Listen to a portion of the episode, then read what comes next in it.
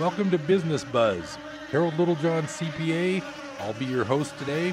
I got lots of entertaining business news, information. I'm going to fill you in on some more of the, well, it's the new tax law, but I've got a couple topics that come up so often with my my clients that I want to make sure that I um, really fill you in on some of the details for businesses that is really interesting in the new law, and I am quite uh, just kind of excited because there's so much to learn now that I figure the way I kind of put it, I'm going to be the uh, world's leading expert because nobody's done it for longer than I have. See what I mean? It's kind of cool.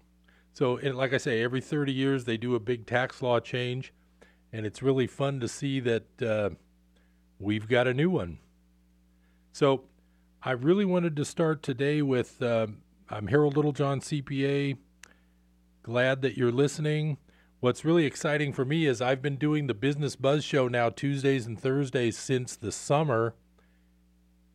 What's really good is that I am now starting to get calls during tax season for clients who have heard me on the Business Buzz. So I'm really really excited about that. So keep keep those calls coming.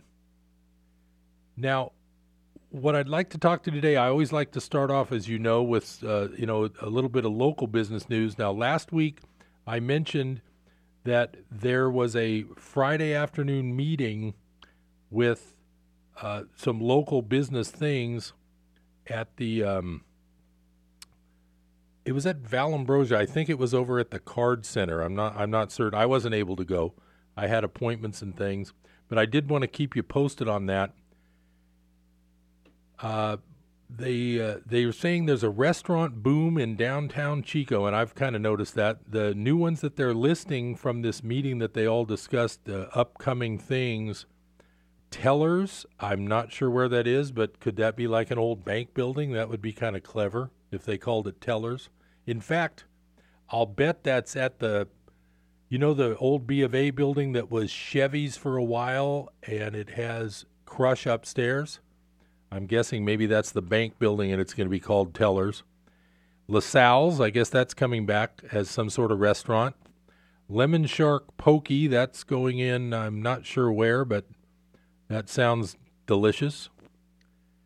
The uh, Bill's Town Lounge, which I'm assuming is going to be somewhere near the Old Town Lounge, which is about two doors down from Duffy's, near the new Children's Museum, and Chico Coffee Company, which is going into where Pete's was. I really am curious to see how that goes because we do have Naked Lounge, which is a good coffee place that's a local business.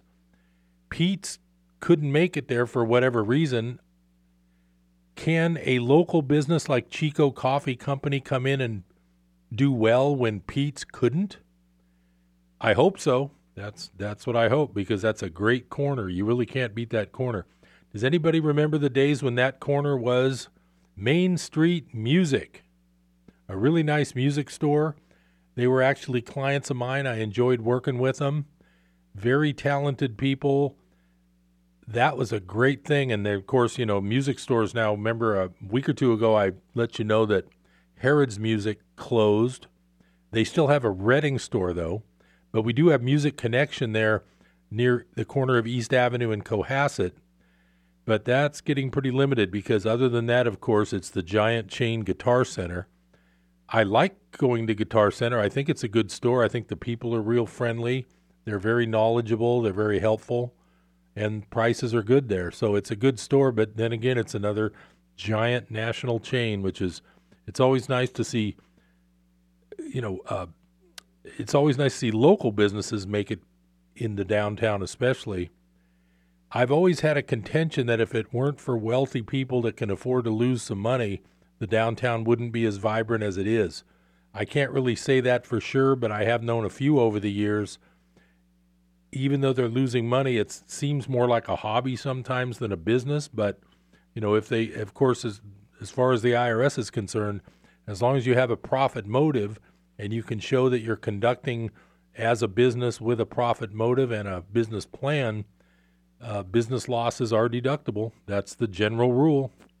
That's another thing you might want to talk to a professional. I've said before there's lots of great CPAs in Chico. I consider myself one of them. If you have a hobby slash business that you may want to turn into a profitable business, but now it's only a hobby, there are ways that you can set that business up to where you will at least have the criteria to qualify as a business in case you lose money. I'm not saying that just because you have a hobby, you can go ahead and call it a business and lose money. That's absolutely what I'm not saying. What I am saying is that if you have a hobby that you're not trying to make a profit with now, but let's say you're retiring and you're planning on making your, let's just say I know of one client, let's say you're retiring and your fish breeding that you've been doing in your backyard pond could be something that you could turn into an actual profitable business. That would be an example of where you really would be wise to talk to a professional to make certain that your business plan and your program and your, you know, checking your break even point. first you got to make sure that you can make a profit. I would never recommend you start a business without pre planning a reasonable chance that you will make a profit. If there's a chance you won't make a profit, you need to weigh that against how much money you can afford to lose. This comes to things like people who sign commercial leases without thinking far enough ahead. I've seen families actually have to file bankruptcy because one of the spouses signed a long term commercial lease with a pie in the sky dream of having their own business, and it didn't pan out. But they had signed the lease, so you know what? It's buyer beware. Judges are very lenient on tenants who sign a residential lease, but then for whatever reason, if they have a job change or a divorce or something bad, they have to move. And judges in California uh, are very lenient on people who have to break residential leases, tenants. But a tenant in a commercial lease, that's a strictly a business item, and there is no sympathy for someone who obligates uh, a long term lease and then goes broke. It's not a good situation. What I'm trying to point out here is that if you have a hobby and you might be able to turn it into a business, you need professional help. Number one, to analyze whether that profit potential is real. And number two, to find out okay, the profit potential is real. If I run this business in a professional manner and I do lose money for the first few years, will I be entitled to a tax savings with that loss? And the answer is perhaps. That's why it's a, it's a bad it's one of those gray areas where it's very tough. Very tough.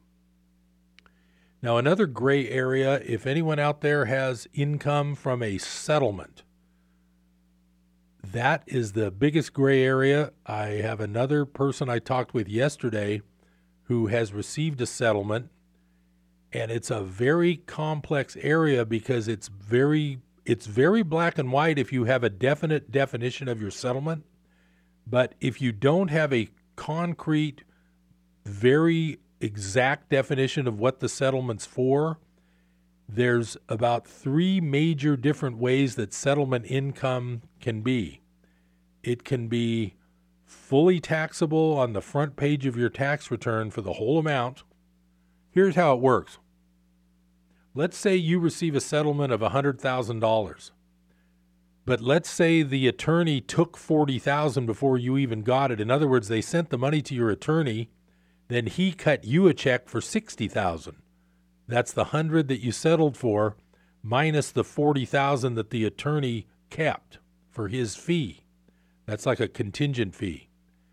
There's lots of ways this could end up looking on your income tax. The worst way is you have to list the whole 100,000, then you try to take the 40,000 as an expense on your itemized deductions. Then there's a way that it's possible that the 100,000 could be netted and on the front page you're only required to list 60. So you're not trying to deduct the 40 later, you're deducting the 40 right off the bat. Then the third scenario is that the entire 100 is non-taxable. Now, I won't get into a lot of tax advice because even though I am a tax professional, I do not want you to rely on what I say over the radio. You need to talk to a tax professional about your particular circumstances. My general stories are not in your circumstance. So make sure to always remember don't rely on anybody's discussion of generic things. You might have a particular situation where you need to talk to a professional. So, like I say, there's so many good CPAs here in Chico. There's no excuse for anybody not at least talking to one. I don't know how many offer a free consultation, but I do. So I offer a free initial consultation.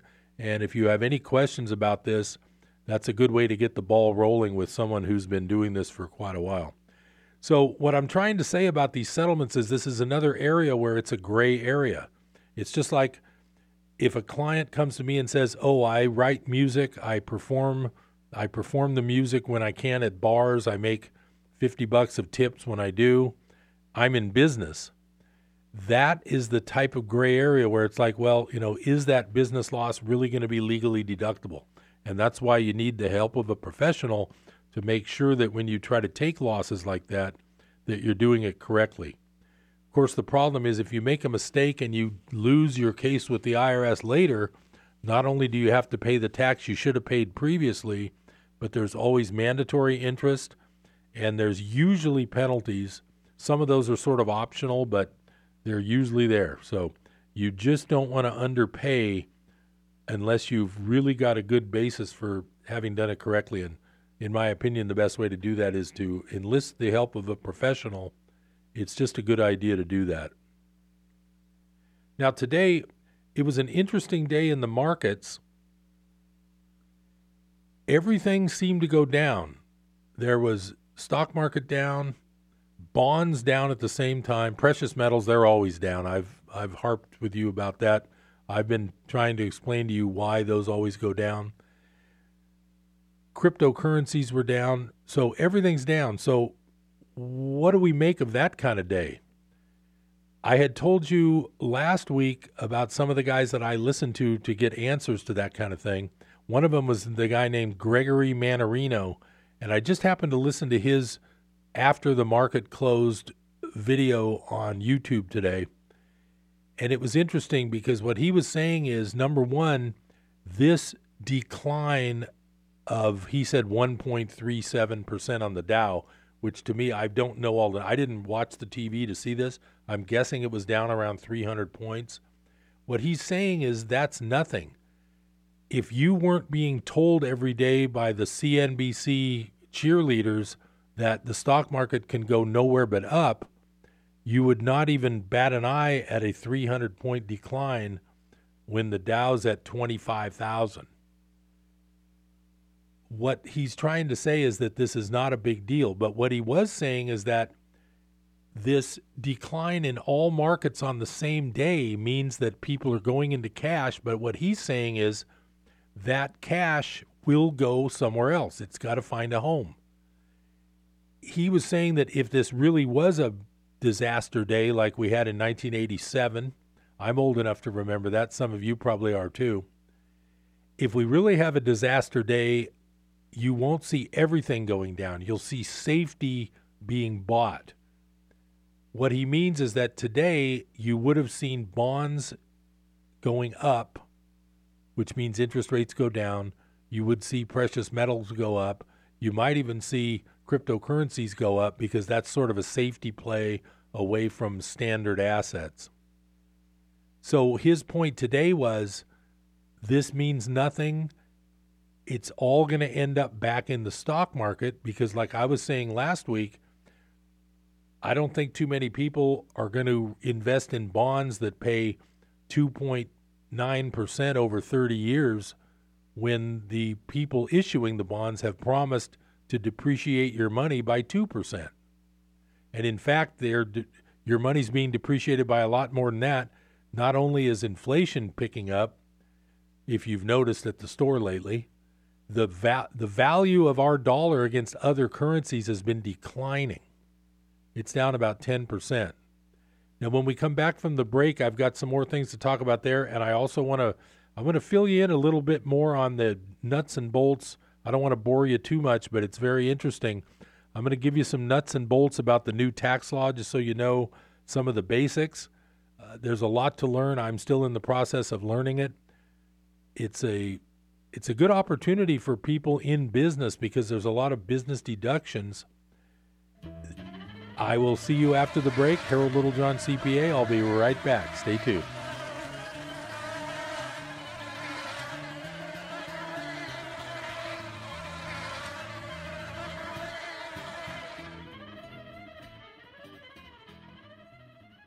Rockhouse Dining and Espresso is known for their patio.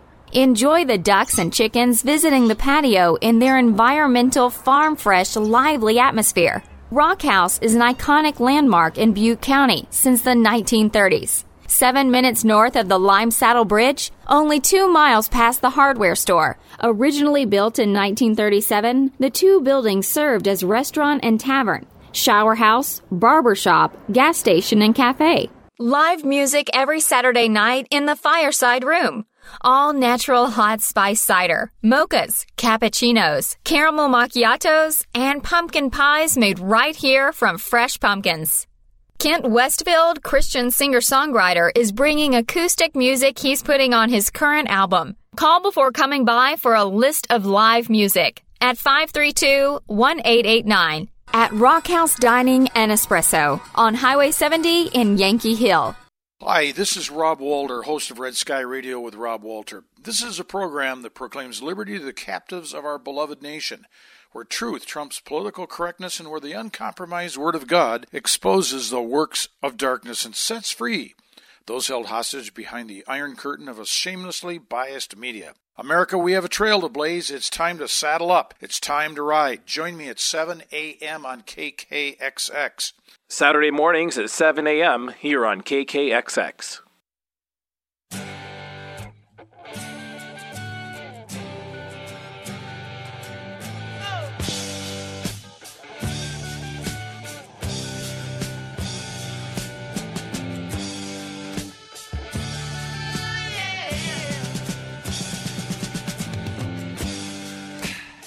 Welcome back to Business Buzz. Harold Littlejohn, CPA. My goal is to have KKXX listeners be the most educated listeners in the whole state of California. How's that for a lofty goal? Well, I'm working on it. That's my goal. Now, I was talking about the sell off today and that it's not a big deal. Does anybody remember that October? I can't remember the exact date. It might have been the 19th. It was October 1987. I was driving down to the Bay Area for some work from Chico. I had just actually I had just moved to Chico probably 2 months prior to that and I was I still had some work in the Bay Area that I was doing. And I remember that day driving because I always used to listen to the news radio back then. I really don't so much anymore. I've gone into that with you guys too. And it was just amazing. The Dow that day went down like 25% in one day. That would be like today, I'm doing some mental math here. That would be like today the Dow losing 6,500 points. Can you imagine that? Everybody freaks out when it loses 300 points, and that's like 1.5%. If there was a 6,500 point loss in the Dow, it'd be like there'd probably be people jumping off of bridges. Here's the problem, and this is a problem. You think it's not a problem? I'm telling you it's a problem. The Dow can't go down 6,500 points in a day. Now, you might say, Harold, what do you mean by that? What I mean is that ever since 1987, there's been a thing in place that I've mentioned before here called the Plunge Protection Team it's actually called the President's Council on Financial Markets. It's got some fancy name that sounds legit. I call it the Plunge Protection Team. And other people do too if you want to look it up on the internet and read about it. Basically, what they said that day in so many words was this We are never going to let that happen again. And there has never been another day where it dropped that far. What they have now is Now, and this is 30 years ago. What they have now is a set of rules that certain things happen when the Dow goes a certain number of points down. There's some minor adjustments happen when the Dow drops the first 100. If you notice, if you watch it all day, which I think is crazy and a waste of time, but if you watch it all day, you'll notice it'll pop down to 100 real quick and then boom, it'll pop back up to only 80 down. But then it might work its way lower. There's certain things that kick in. I don't know all these different rules. I don't work in that industry. I really don't care. But I think it's good that you know what's happening. When the Dow hits like 100 points down, certain things get slowed down, certain trading gets slowed down. Then there's another threshold if the Dow hits like 250 or 500. There's another set of things that happen and things slow down and they slow down. Then if it goes down a thousand, then there's another set of things that kicks in and it slows down, slows down. And I'm sure, and I don't really know, but I would guess if there, there's probably something in the rules that says if it's down by 2,500 points, all trading will stop. And the reason they have to have all trading stop is this: they are in the they are in the business of making sure that that market does not crash until they're ready to let it crash. That's what I keep telling people. They if they wanted to, they could crash it tomorrow and there's nothing we could do. But this gives them time to send in the robots and buy up another million shares of Amazon and another million shares of Facebook and all the other stocks, I'll call them stocks, all the other companies, some of them don't even hardly make a profit, and they will buy those up to make sure that this market stays looking like a good place to leave your money. The problem is if they ever decide not to prop it up, it'll be bye bye, bye bye your money. Bye bye baby, as Lon Simmons used to say. This is not the kind of place you should have all of your savings. And that's what I just keep saying. My whole thing over and over, every time I talk about this stuff, I realize that I always come back to the same thing. You've got to diversify. You should have part of your money in physical gold just as a hedge. I'm not a financial advisor. You need to talk to your own financial advisor. But this market is just not reality. Who, I've mentioned this before, who is buying bonds for 30 years that pay 2.9% when the people who issue those, another branch of, well, the Federal Reserve is not part of the government, but another branch associated with our Treasury has promised to devalue your money by 2% a year. Who is buying these bonds?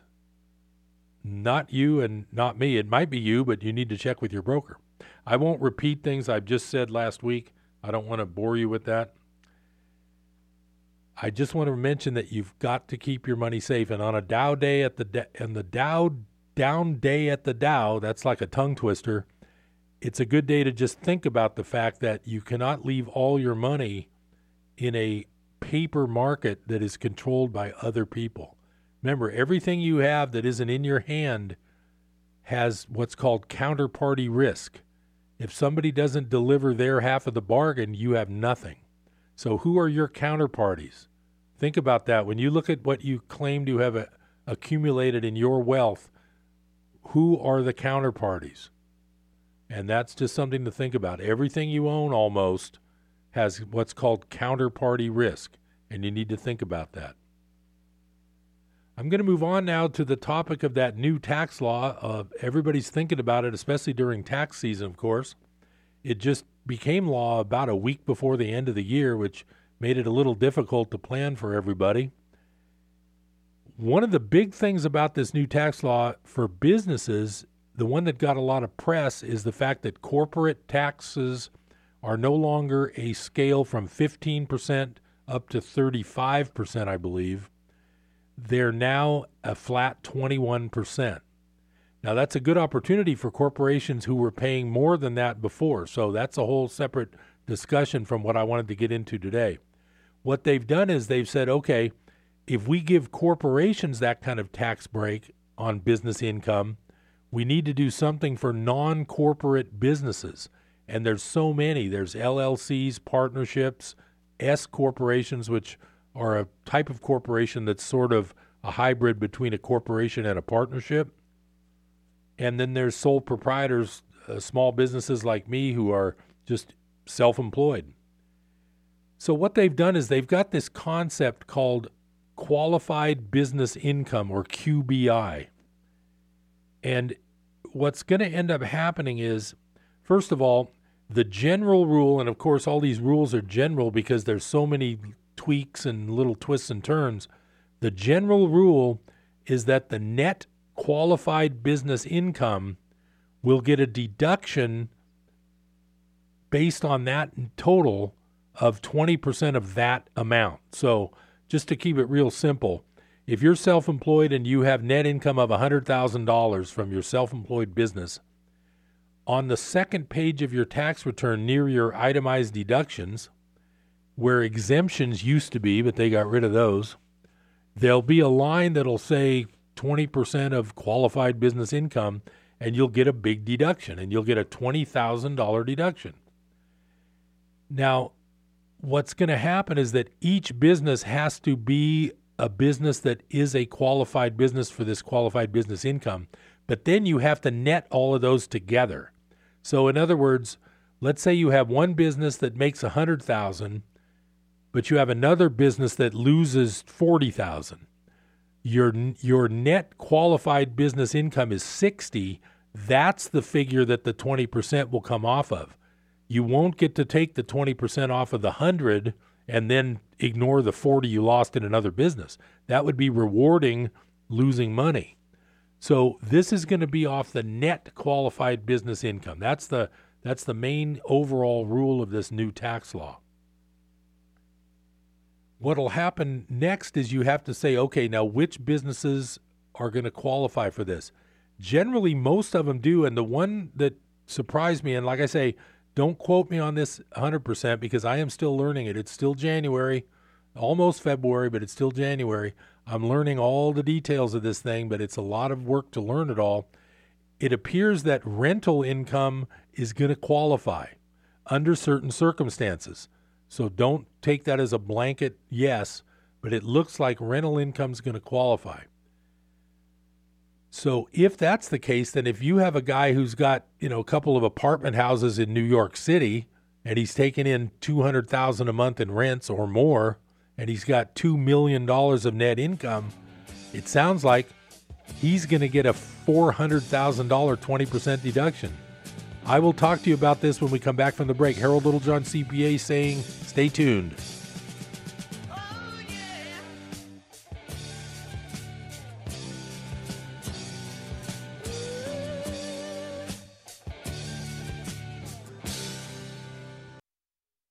Praise the Lord. I'm Sharon Knotts inviting you to join me and my dad, R.G. Hardy, on the Sound of Faith mornings at 10 here on KKXX. If you are drawn to inspirational preaching, informative in depth teaching, and biblical perspectives to current issues under the anointing of the Holy Spirit, then Sound of Faith is perfect for you because we know faith comes by hearing and hearing by the Word of God.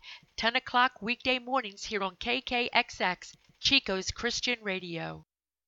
Is Scripture unclear? This is Ken Ham, an Aussie transplant with a passion for sharing the truth of God's Word. Many in the church today are trying to reinterpret God's Word to accept so called gay marriage. You may hear some Christian leaders claim that archaeology shows the New Testament only condemns abusive gay relationships, not loving committed ones. But this means that for 2,000 years, Christians have misunderstood what the Bible says about marriage and sexuality. It means Scripture isn't clear, and we can only understand it now that we have archaeology to help us. This subjects God's Word to a higher authority. Archaeology and man's ideas. It's no longer the authority, sinful human beings are. We need to take God at His Word and shape our thinking. Sign up for free daily email insights from Ken Ham at AnswersRadio.com and learn about our two attractions, the Ark Encounter and Creation Museum at AnswersRadio.com. My name is Lola Silvestri. and I'm going to be 95 this year. I was very independent. I fell and I had to have Meals on Wheels. America, let's do lunch. One in six seniors faces the threat of hunger, and millions more live in isolation. Drop off a hot meal and say a quick hello. Volunteer for Meals on Wheels by donating your lunch break at americaletsdolunch.org. This message brought to you by Meals on Wheels America and the Ad Council.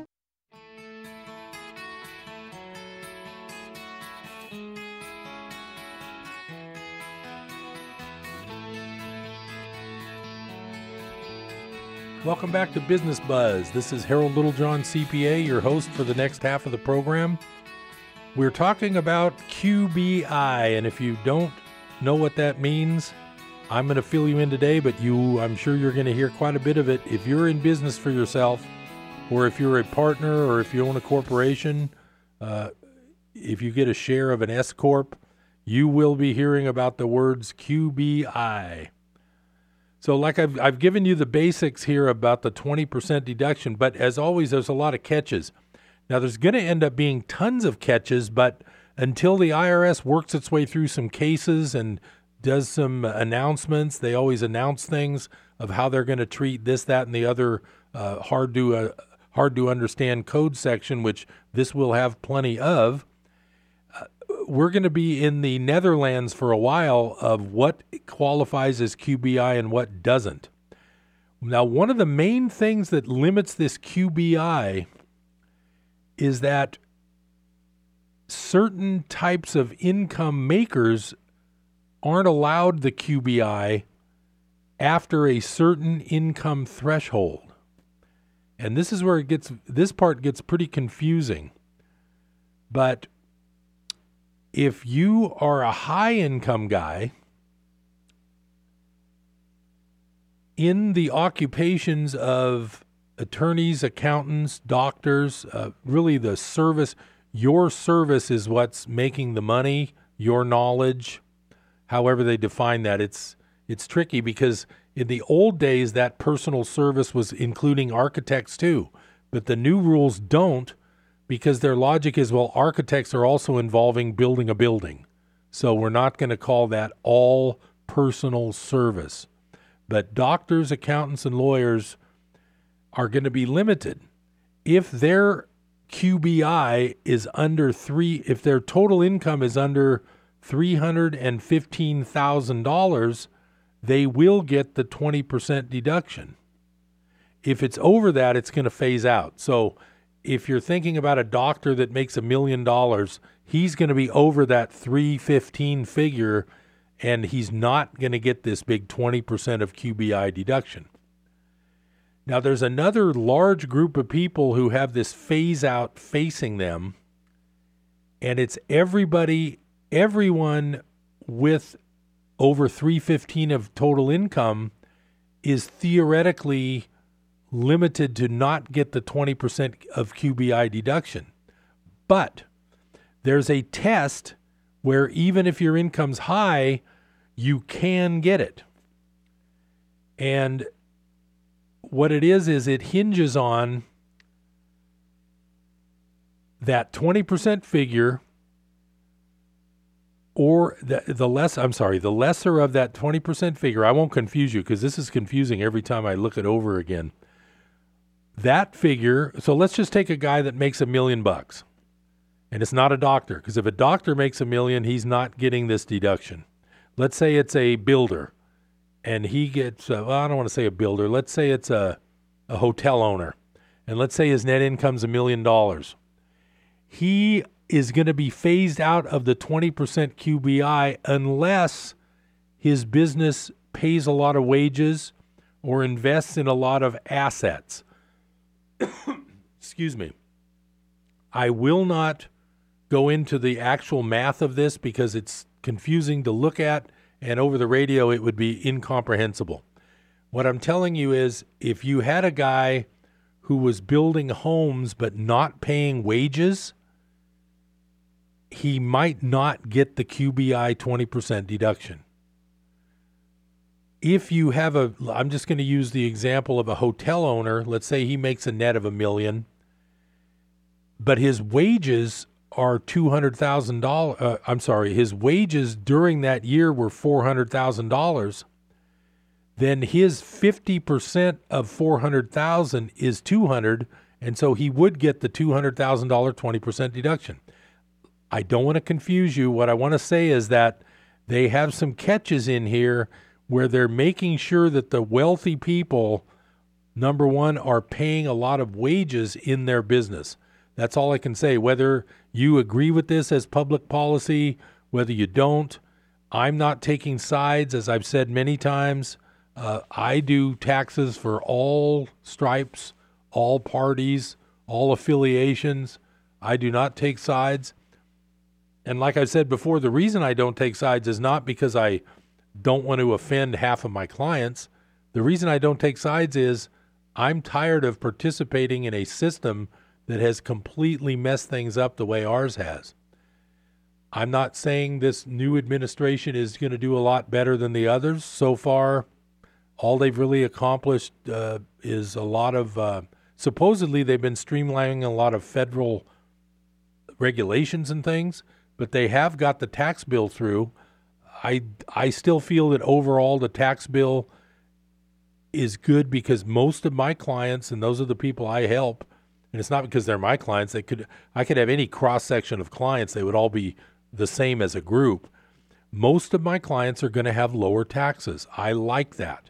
I'm not going to take sides politically, but I like when I see a working guy that I've been helping all these years, if I see him get a couple thousand dollars extra into his pocket to buy some more groceries or something, I consider that a plus. So I'm not going to take political sides.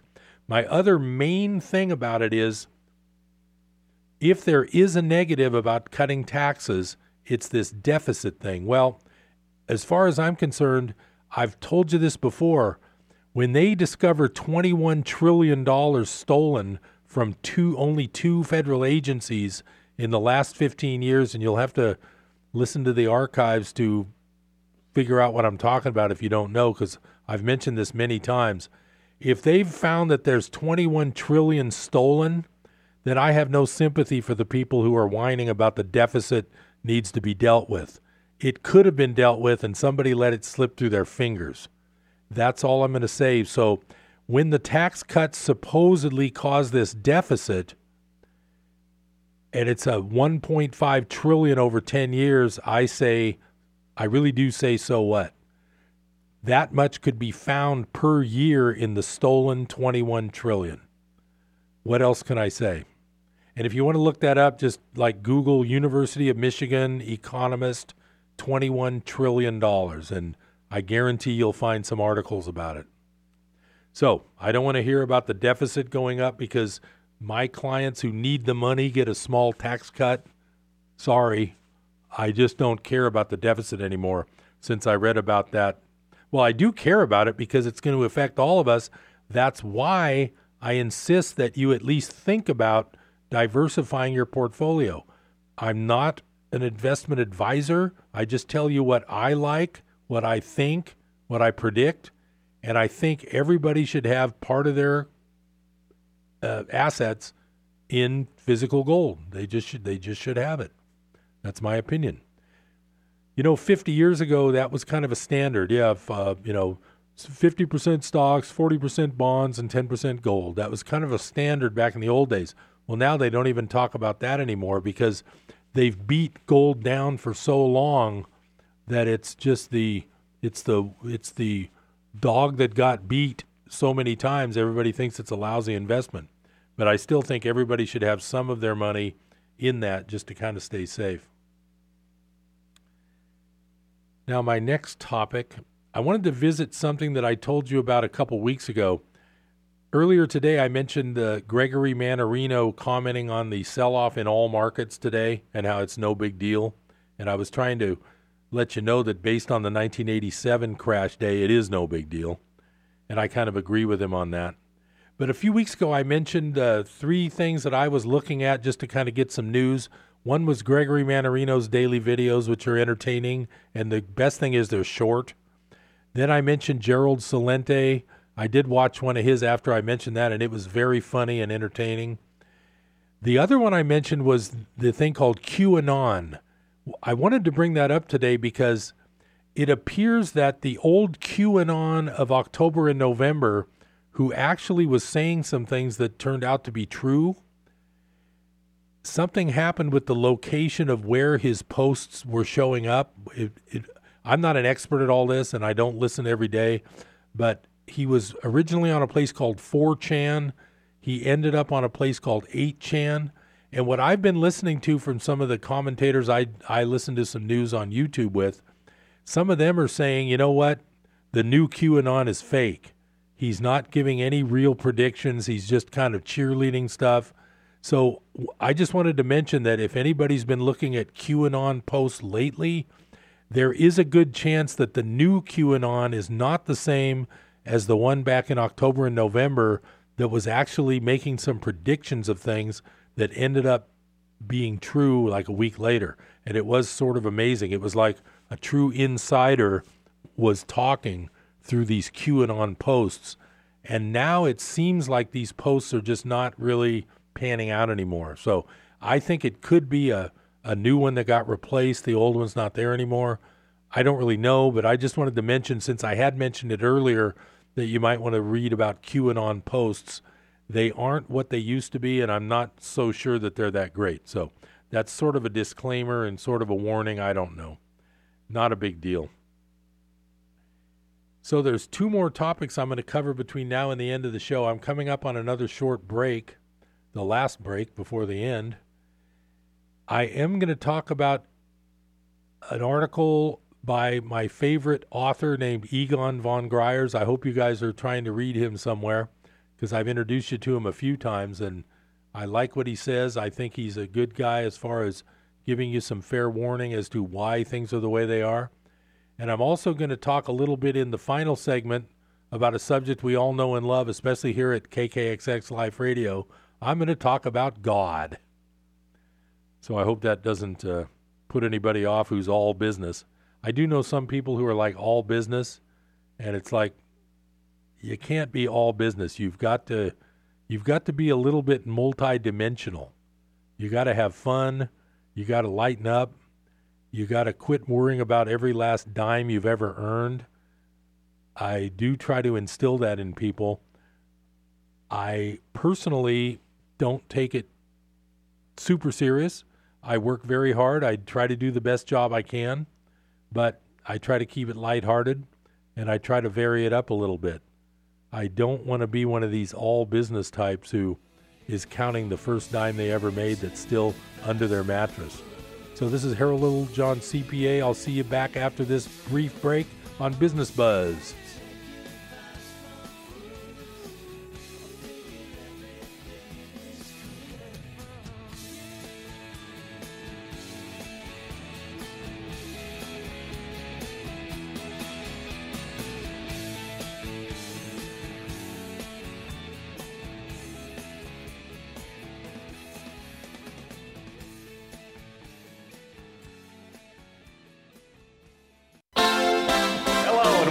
Show. I'm Scott Allred. I'm Ben Taney. I'm Trisha Coder. And I'm Matt Four. This is Jessica Wilkerson, one of your hosts of Chico Now. A half hour designed for the community and brought to you by the community. Each day, one of our hosts will join with people from organizations throughout the greater Chico area. We want to let you know what's happening in Chico now. So join us at 12:30 Monday through Friday here on KKXX for Chico Now.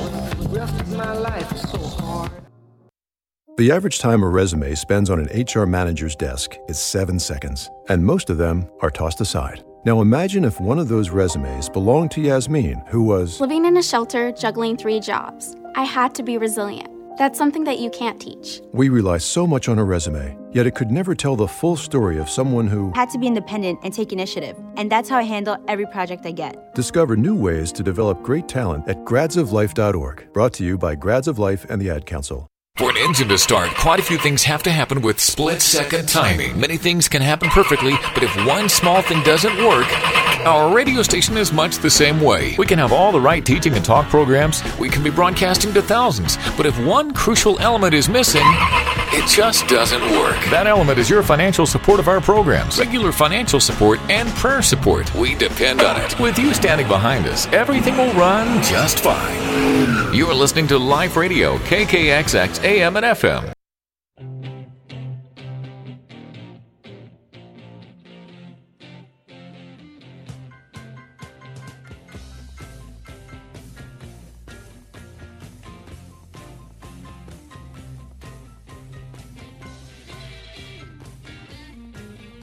Welcome back to Business Buzz. Harold Littlejohn, CPA, guiding you through the world of of what?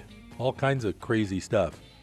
I try to mention Northern California business. That's part of the basis of this whole show. But, you know, we all participate in a big joint, you know, a big connected globe.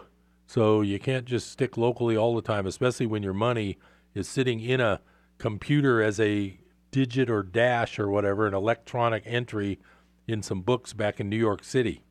So you got to be wary of everything and everywhere that stuff is. And like I said, don't forget your counterparty. Who is it? Who are you going to rely on when you want your when you want your money back?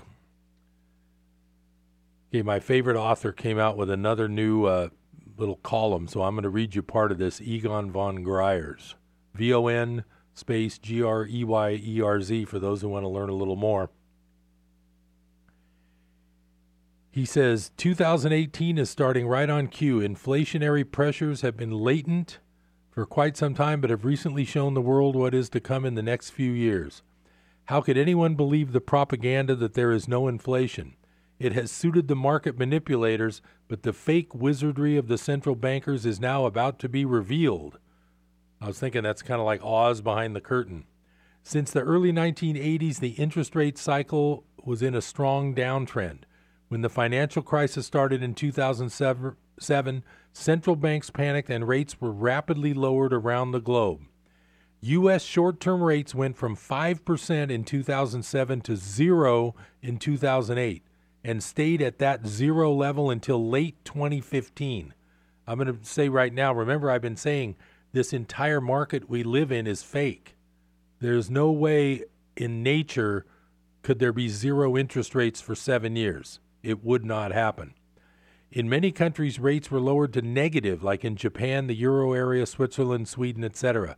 Low or negative interest rates defy all economic principles and distort the equilibrium of a normal market economy. They discourage savings, and without savings, there can be no sound investments. Instead, investments have been made with printed or borrowed money. Due to the low cost of money, many high risk projects have been undertaken. Low or negative interest rates also lead to irresponsible deficit spending by governments. This is why global debt has gone from 120 trillion in 2006 to 240 trillion today. So what he's saying, I'm not going to read this whole article, but the uh, subtitle next is Explosion in Money Supply Will Lead to Inflation Explosion. Now, remember, this whole thing relates to the fact that with all this money printing, it's inflated the stock market and the bond market, where I bet if you call your broker, chances are you have 80% of all your money in the stock market or the bond market, or some in both. If that's the case, then you are putting your wealth in a fake market. And like I say, it could be dropped at any time by these, and I'll just say these people. I won't. Uh, I won't give any real uh, descriptive, colorful comments on that. I'll just say these people have the power to drop your money to zero at any time they choose. So anyway, that, this all plays into what I've been saying. The reason why gold and silver have been such lousy investments is because if gold were allowed, if it were allowed to reflect the true value of gold and silver right now, you would not leave your money in the bank. You would be buying gold and silver. I'm not an investment advisor. I'm not telling you to go do that. I'm saying for you to analyze your own portfolio, talk to some professionals, but don't just talk to one stockbroker who's been helping you for 20 years with your 401k Talk to two or three of them, interview a few of them, see if some of them have some different ideas. I have one client who has an IRA that I think seven or eight years ago was at a certain dollar amount, and they've been withdrawing money to live on every year, and that IRA is still at the same number level that it was seven years ago. It's making incredible gains, mostly in the stock market. They've got a great broker, and for the time being, it's working out great. I just don't want to. I don't want anybody rel- to rely on the counterparty risk of other people that you don't even know. You don't know the people running these mutual funds. You don't know the people running the companies that the stocks invest in. You don't know the people who manipulate the bond market. It's not wise to leave everything you have in the hands of counterparties that you don't even know. You have to at least have part of your money safe to where it's not going to disappear. That is my last monetary commentary for today. Here on KKXX, Life Radio, we like to talk about the spiritual side. I personally am in the process of finishing the publication of my book called The Miracle Business Method, and it helps people go about their business in a more spiritually oriented, non I'll just say a non-physical fashion. Uh, in the wor- in the words of the books that I read all the time, a non-ego fashion. Now, the word ego in our normal parlance is sort of a derogatory term for somebody who's high on themselves. It's like, oh, he's got a big ego. But the real word for ego in the books that I read just means and I've talked about this before, and the Miracle Business Method talks about this a lot. Everybody has what's called a split mind. You have two parts of your mind. You have the mind that runs your daily life, the one that tells you to go to the grocery store, the one that tells you you got to go to work today to make a paycheck. But then you have that other part of your mind that can step back and observe the thoughts of that first mind. That first mind in the books that I read is called the ego mind. And if you can step back and observe the ego mind, you realize that well now who is it who is it that I'm whose thoughts am I observing? If it was me thinking those thoughts, I wouldn't be thinking about observing those thoughts. I would be listening to those thoughts and I would be caught up in those thoughts. And by the way, that's how we spend 95% of our time at least. Most people, 99.9%. What I'm talking about is the side of your mind that can actually think and say, I'm going to step out from this other one and I'm going to observe those thoughts. I'm going to step out. Basically, what you're doing in this case is you're stepping out of time. Time and mind go together. Everything you think about during the day has to do with something from the past or the imagined future. It doesn't have anything to do with that present moment where everything actually happens. The mind that you're stepping back with is the mind that doesn't use time.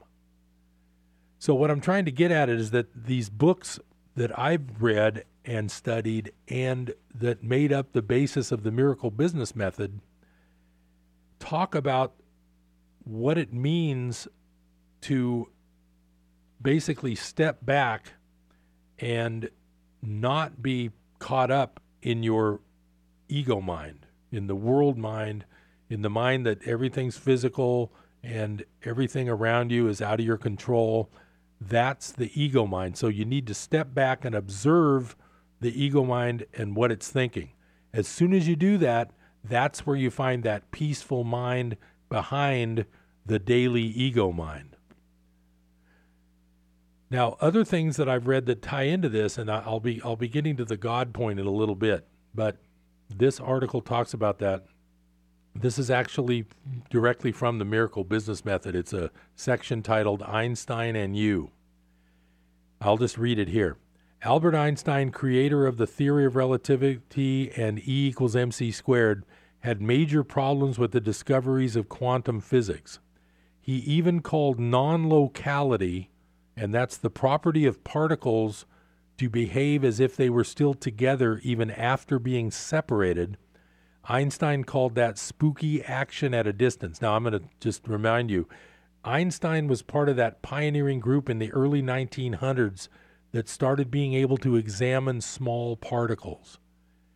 Newton had studied large particles like planets and apples and trees that apples fall from and gravity. That was the Newtonian physics. In the late 1800s and early 1900s, they started getting to the point where they could start examining smaller and smaller pieces of things like atoms and molecules. That is where this whole thing called quantum physics came from. And so they, these were all these pioneers about 100 years ago trying to figure this stuff out. So I'm going to get back to this uh, part of the book here. Uh, he called this non locality spooky action at a distance. Even the brilliant Einstein wanted things to be found to be the way they had always been assumed to be. He never reconciled this split with his contemporaries. Now, one other thing Einstein had said, I'm just going to interject that here, it's not in this part of the book. One time he had said, and I'm paraphrasing, he said, I prefer to believe the moon is still there when I'm not looking at it. In other words, quantum physics tells us that until it's observed, there is no physical universe. So even Einstein said, I prefer to I prefer to think that the moon is there when I'm not looking at it. So he was averse to some of these things, and he was one of the ones discovering these things. Uh, I'll go on with this section of the book. Wallace D. Wattles, a pioneering thinker of the early 20th century and author of The Science of Getting Rich, also recognized this spooky action, but he merely called it thinking stuff that fills every part of the universe. I hereby propose that we can reconcile all this weird particle behavior and freakiness that even freaked out Einstein with the simple premise put forth in A Course in Miracles that, quote, all our time is spent in dreaming, that our waking mind is merely asleep on another level and the real us is actually safe at home all the while we experience this dream or trip. And the quote from Course in Miracles says, Nothing real can be threatened, nothing unreal exists. Then the next part of the book I wanted to get to is right after that. It's called Extra Extra Physicist Confirms Course in Miracles Theory. In Britain's Daily Telegraph, famed physicist Stephen Hawking is quoted as saying, God was not needed to create the universe. In other words, according to the famous scientist, the Big Bang was the result of the inevitable laws of physics and did not need God to spark the creation of the universe. Now, I want to let you know right now, I'm not saying there's no God. I'm just saying that the physicist says he wasn't needed.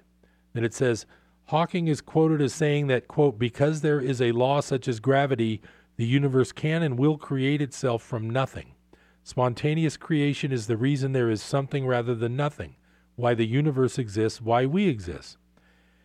I found this very apropos to everything I had been studying. Gary Renard in The Disappearance of the Universe says the very same thing. His book, which is a transcript of his conversations with ascended masters, and by the way, I'm not sure I believe that actually happened, but it's still a very educational book for anybody studying A Course in Miracles. With ascended masters who visited him 17 times over nine years and explained to him in detail what the real meaning of A Course in Miracles is all about, is a must read for any student of quantum physics and the Course. The basis of the Course can be summed up in what Hawking is saying God has nothing whatsoever to do with the idle dream we are experiencing. Experiencing. Some might say this fact is unsettling or shocking, but after letting it sink in for a long time, I have found it quite the opposite. I experience it as very liberating. Is it is is as if a weight has been removed from my shoulders. I hope some of that feeling will reach you too. Now, the reason I bring this up, and I preface this before the break that I would be talking about God, is that a Course in Miracles is very, very God dependent. It just it just likes to point out that this whole thing about suffering for God is not necessarily the right way. Now, the other thing about the Course is nobody is professing that the Course is, is correct. And when I say the Course, it's called A Course in Miracles, and I'm, I've been studying it daily for almost 10 years now. Nobody says that it's the correct way to go, but it's one way that you can look at things. And one of the things that really got me thinking today about talking about the the idea of God is the whole commandment, and I've got it right here. This commandment, when I was young, always befuddled me, and I really could never make any sense out of it. And it's the commandment uh, that starts out, "Thou shalt not make unto thee any graven image." And the, the and I always wondered what that was about because when I was a youngster, I loved photography. So what I'm trying to say is, A Course in Miracles may have the right answer, and I'll get back to you next time with a little more about that. We're already up at the end of the show. Thanks for joining Business Buzz. Harold Littlejohn, CPA, saying, Call me, call me. It's tax season. Have a good one.